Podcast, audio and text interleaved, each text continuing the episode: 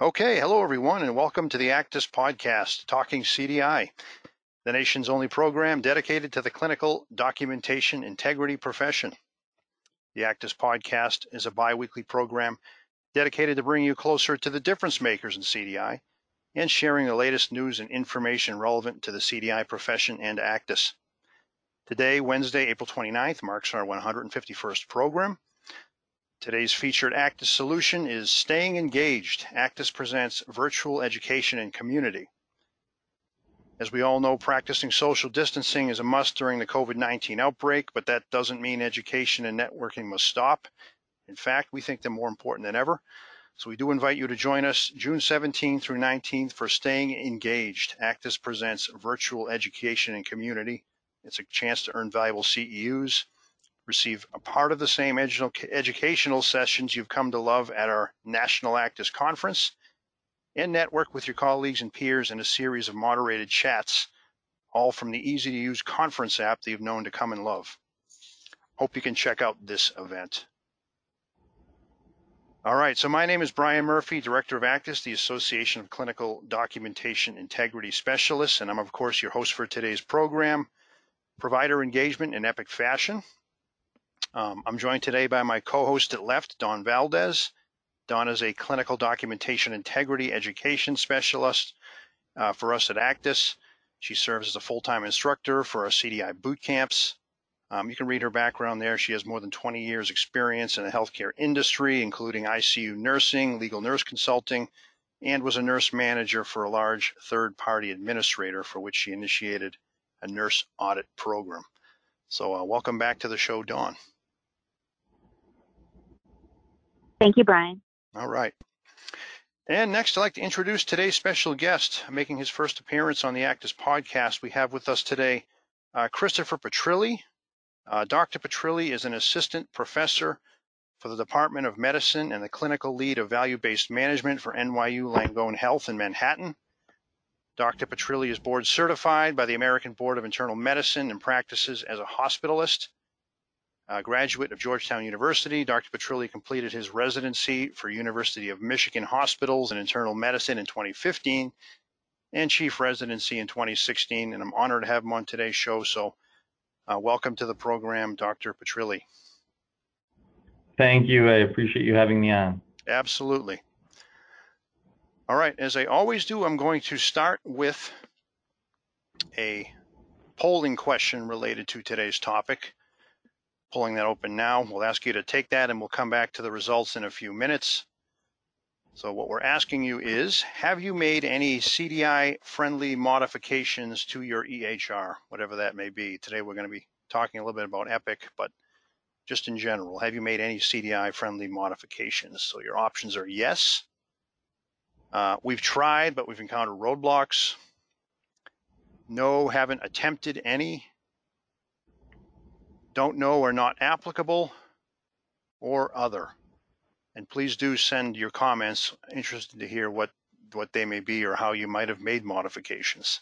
You can message those to me uh, via the chat pod. So again, have you made any CDI friendly modifications to your EHR?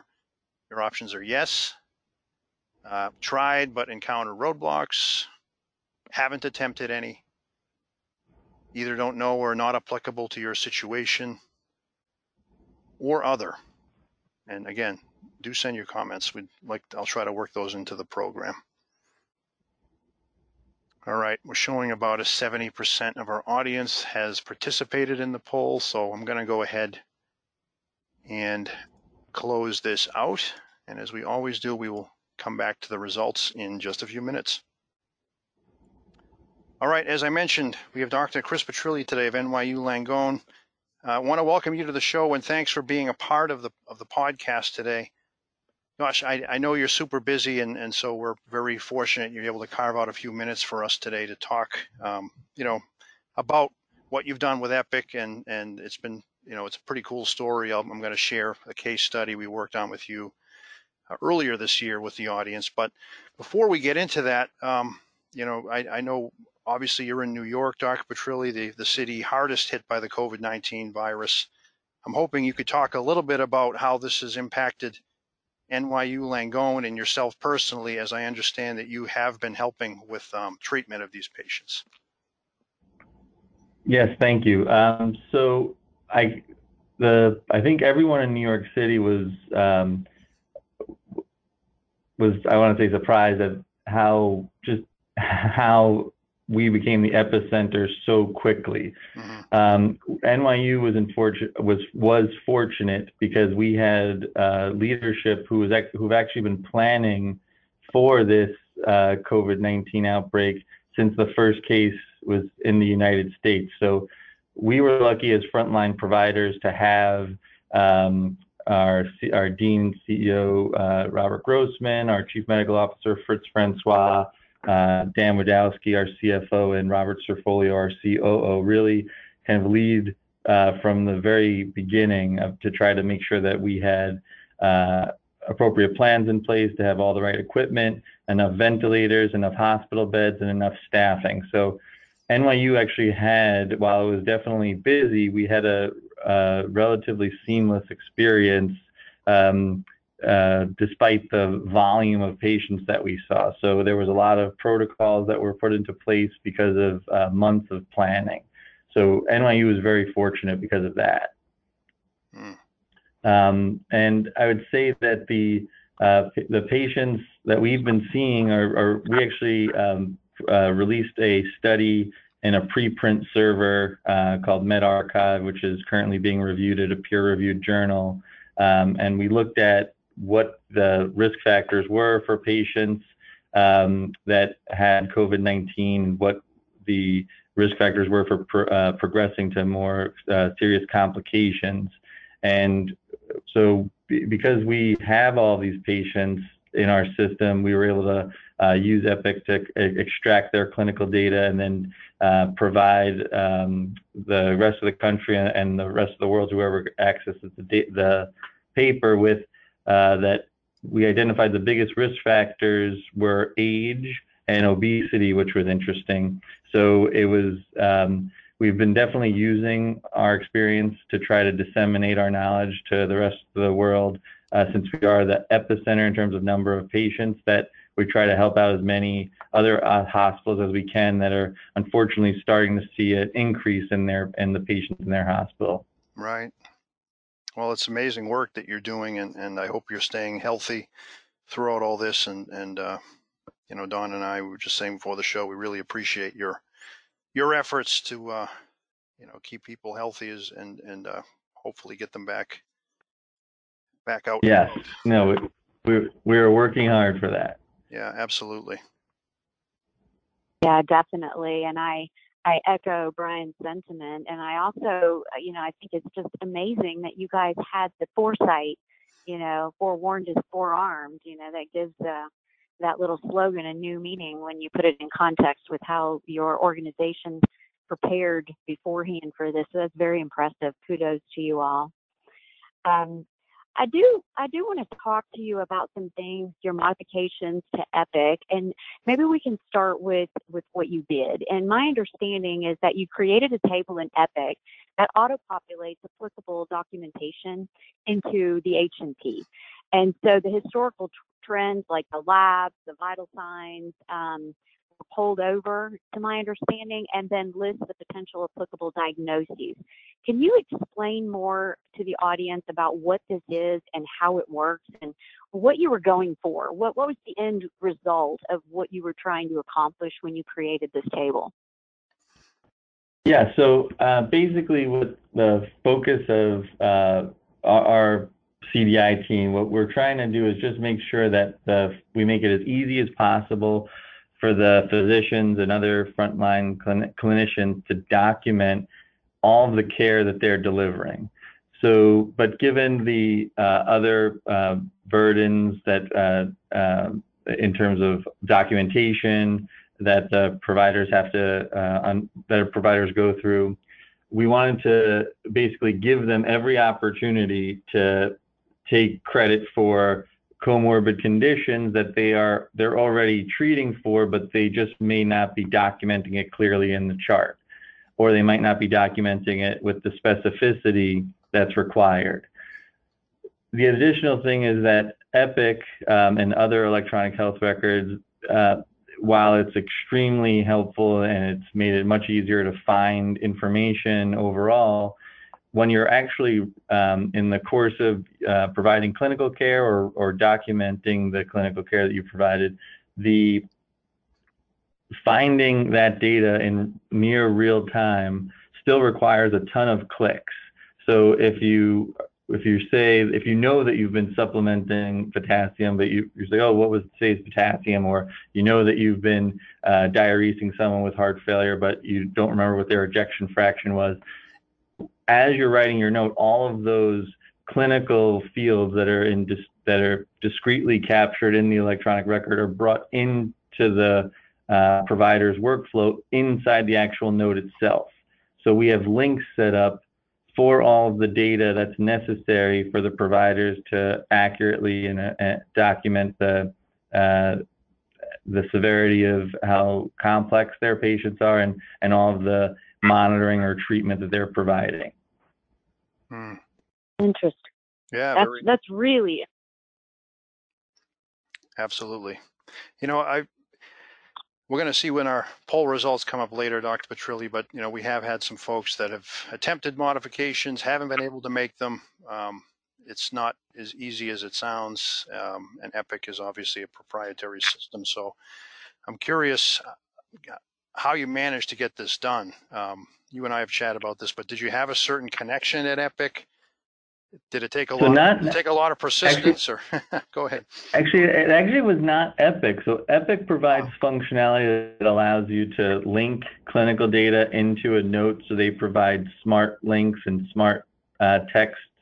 Um, we actually were fortunate enough that uh, our chief information officer and our chief medical information officer, Nader Mherabi and Paul Testa, they worked really closely with uh, my team and, and the clinical documentation um, integrity team um, that's led by uh, Gabby and uh, Irina, Irina Zussman and Gabby uh, Grigas.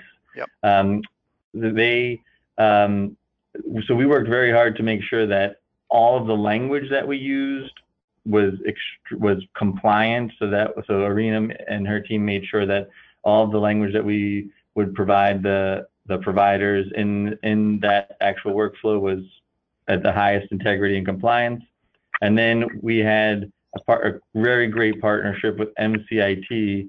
Uh, we still have, we have an analyst named Roland Kasem who really built this from the ground up. We basically just gave him a couple of sketches about what we wanted it to look like, and and he developed that for us uh, very quickly. You don't actually need um, any kind of IT like specific background for it. You just need someone who is facile in Epic, but even just um, smart text and smart links to be able to create this for you. Uh, and that's that's what we were fortunate enough to be given those resources by our IT department, and and and we took a, a full advantage of them, and and we greatly appreciate all their support. So it's really anyone can really do it. There's no extra functionality you need to get from Epic headquarters. It they provide you all the tools that you need. It's just getting someone to build it for you. Right. So in your case, it was finding the right the right person. There was a, you said his name was Roland there. I think you said. Um, yeah. Who had the expertise and, and could realize the vision that you had for this. And uh, how did you get your physicians to adopt it during their charting practice? I know it probably looks a little different than they might have seen prior. Yeah. So so when when when providers write a, a history and physical note, the first thing that they see is a, a, a link. It's, it's, a basically a list, and they choose their specialty. And that within that specialty, we capture all of the diagnoses that we think would be relevant to the patient that they're taking care of, and we provide them uh, with um, the most recent echo for heart failure and cardiomyopathy. Uh, we provide them with any uh, of the electrolyte abnormalities that they may um, that the patient may have, and then uh, we provide them a very easy way right next to the clinical values that are pulled in that they've already ordered.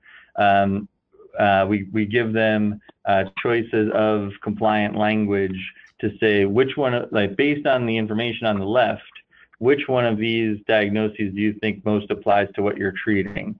And it, it really, we really moved away from from providers who used to just write chronic kidney disease to providing them with the stages of the chronic kidney disease based on the um, GFR, and then we give them all the historical GFRs right at that same uh, point of care, so they can make very specific uh, diagnostic um, documentation. They, they can document very specific, with high specificity, which really helps the CDI team and the coders. Um, and then we do that for about 10 diagnoses for each specialty. Um, and it's it, it's really we make it as easy as possible for the provider so that there's not that many clicks. So as soon as you hit enter, when you're done answering whether or not the documentation on the left there was if there was heart failure present and what kind of heart failure, and as soon as you hit enter, it takes you to the next uh, diagnosis based on the clinical data available.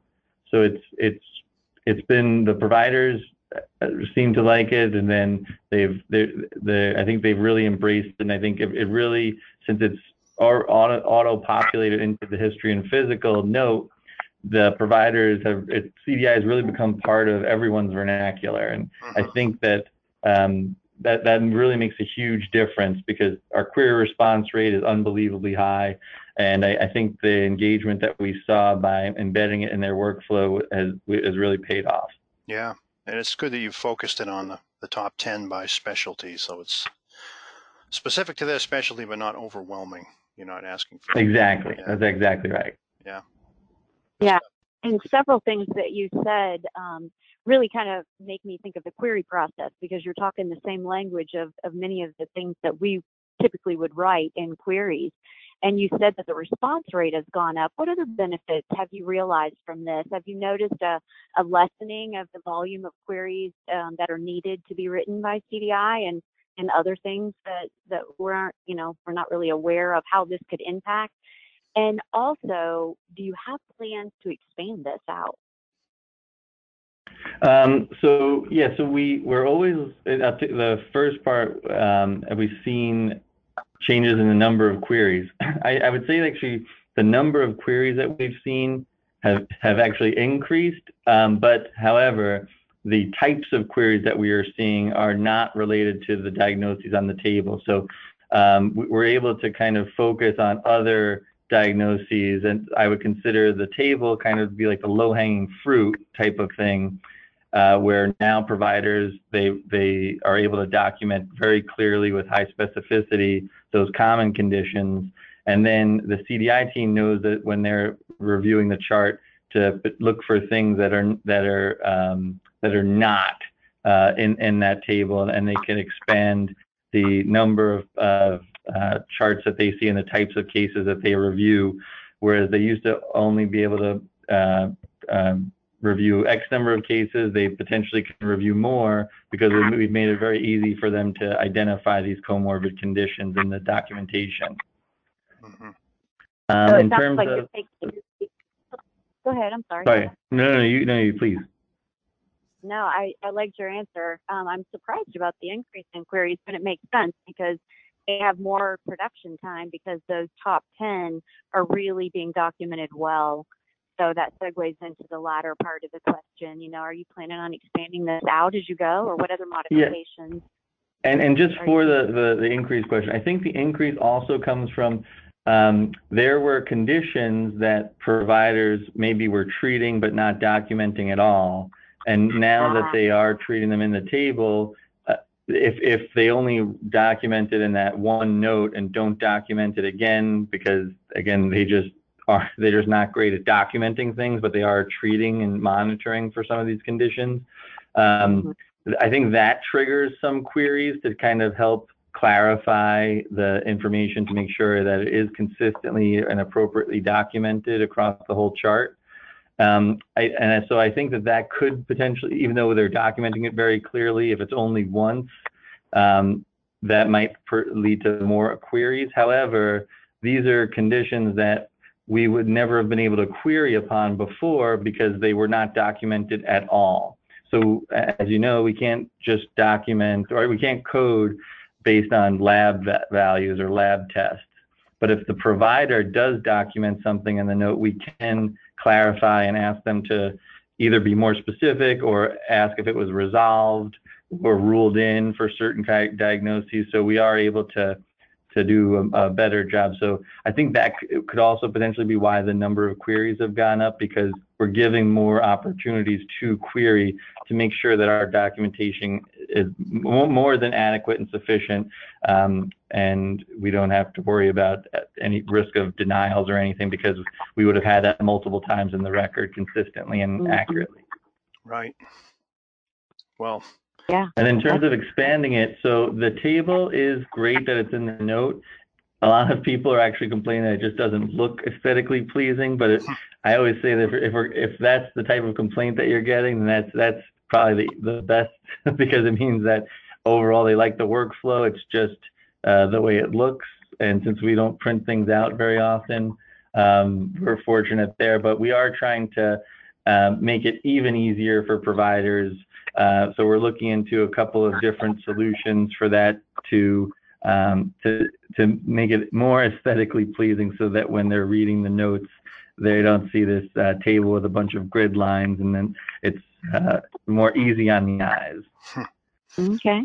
So pretty pretty things up a little bit, and it'll be perfect. Pretty things up a little bit. That's right. Um, just to wrap this up, and this has been great, Dr. Petrilli. Any, um, I suppose, if we have a listener here that might be interested in, in attempting something similar. Um, are there any recommendations you might have, just maybe one or two, or, or, or conversely, any anything you've learned through trial and error, any landmines they might want to avoid um, before they go down? Yeah, so, so I would say that even though I mentioned that anyone can actually build a table like this, the the most important thing is having a collaboration across CDI, the frontline providers, and your IT department.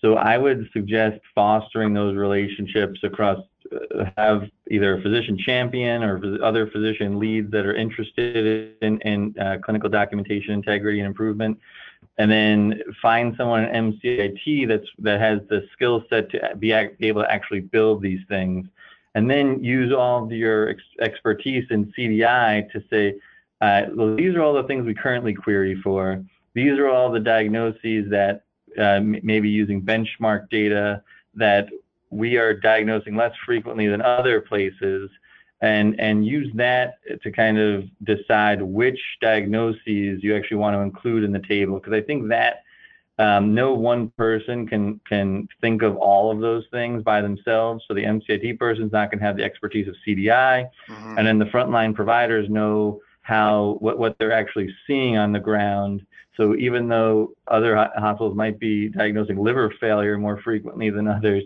it doesn't really help you if your hospital doesn't see liver failure. So I think it's a combination of um, partnering with all these teams, taking all of their experiences, and then um, building something that that uh, takes into account everyone's viewpoints and everyone's input.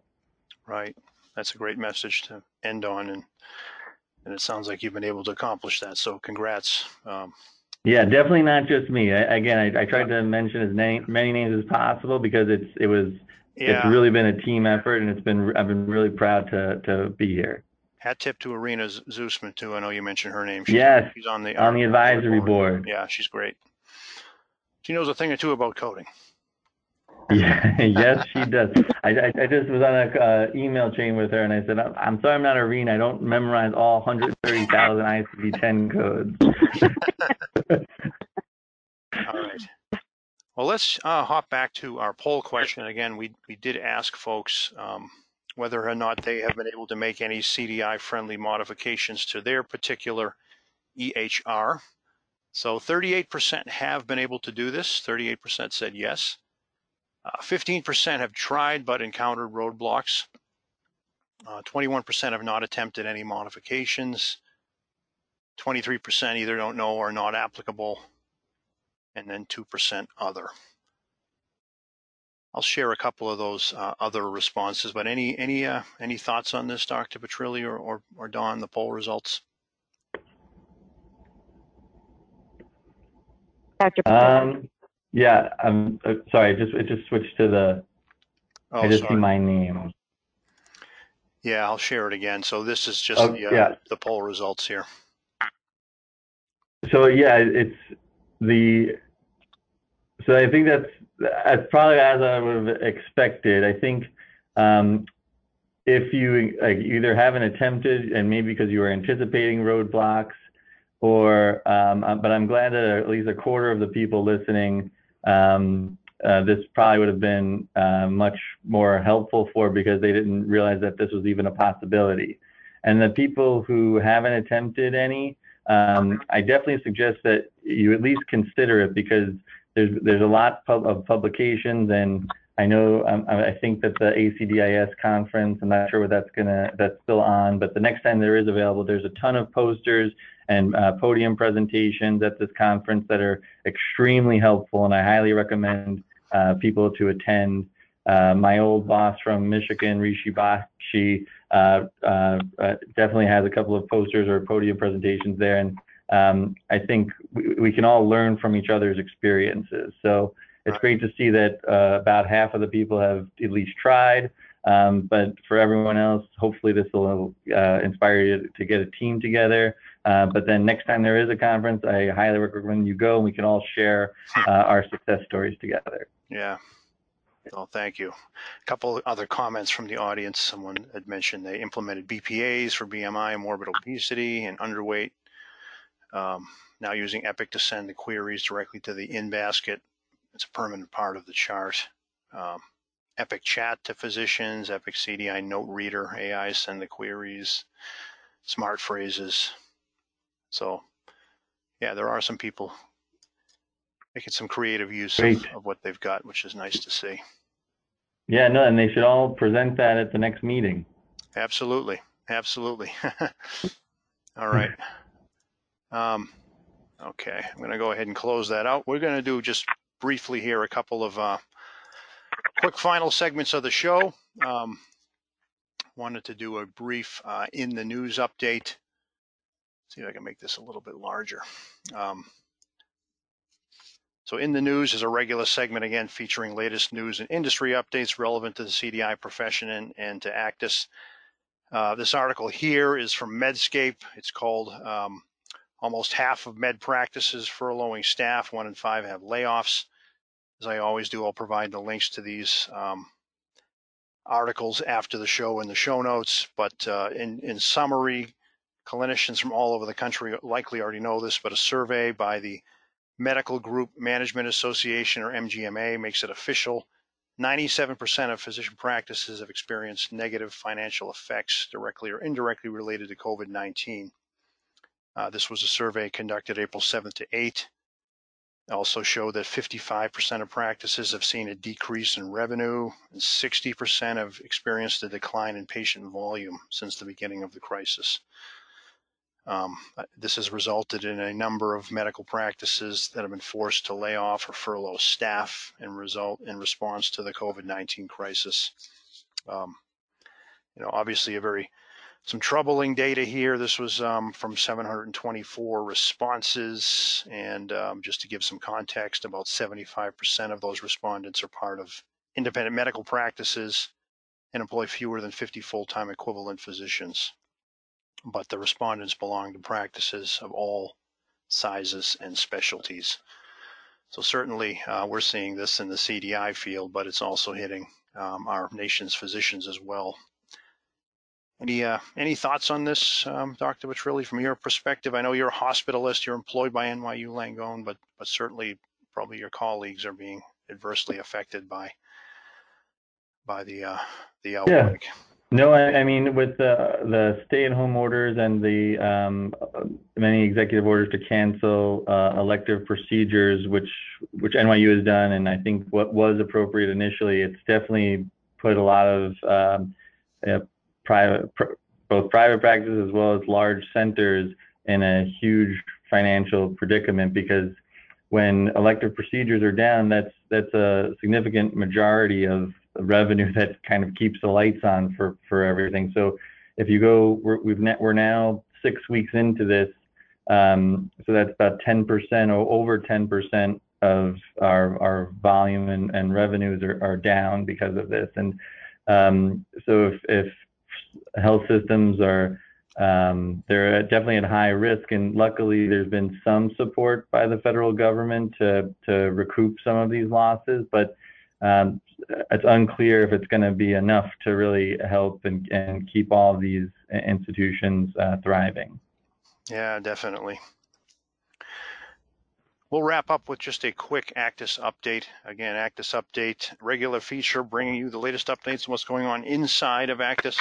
Uh, I wanted to ask and remind our folks if they could take a moment to respond to our uh, COVID-19 impact survey. We've got over 500 responses, I'm told. Uh, this is on the ACDIS page, and again, I'll share the link in the show notes. But um, it's a quick 10 question survey about how COVID 19 has impacted specifically your CDI department, whether that's been staff, whether that's been folks sent home, um, about uh, how it's affected your patient census and, and therefore your, your chart reviews. So we're going to be sharing the um, results of this survey on our on some upcoming calls, including probably this podcast as well as our quarterly call. And uh, those who complete the survey will be entered to win a free on-demand webinar of their choosing. So it just takes a couple minutes if we kept it to 10 questions, high level. And uh, appreciate if you could take a moment to do that. Lastly, if you did like what you heard today with uh, Dr. Petrilli, this um, I was introduced to him through a case study I did. His colleague Irina uh, Zusman, who I mentioned on the call, uh, as part of our provider engagement series, we featured um, how NYU Langone engages their physicians, and um, we did a sidebar on Dr. Petrilli's experience modifying his EHR with that the table he referred to in today's call. So if you want to read more, a little bit more detail about it, it is available here on the ACDIS website. All right, that is going to do it for today's edition of the ACDIS podcast. Um, we're not going to be back uh, on schedule till about three weeks, although it's possible we, we may put another show on in between now and then. But our next scheduled show will be Wednesday, May 20th, and we're going to be talking about the uh, cytokine release syndrome, specifically some new codes that were that are have been added and will be effective in October uh, of this year, and how one person who will be hosting on the show was able to get that change made through the uh, ICD-10 Coordination and Maintenance Committee meeting. It's a pretty impressive story. So hope you can join us for that program. Um, as a reminder, you can listen to the show recordings anytime on our website or via uh, Apple Podcasts, Google Play, or Spotify. We do put these recordings up. Uh, hopefully, we'll have it up tomorrow, if not at Friday by latest. So you can go back and listen again. Um, as always, if you have any suggestions for future guests, ideas about the, the show itself, I love hearing from you, so please send me an email at bmurphy at acdis.org. Thanks again, Dr. Petrilli, for your time on the show. And to everyone else, we'll see you back here again in a few weeks. Take care. Thank, thank you, Brian. Yeah, thank you, Dawn. Bye bye.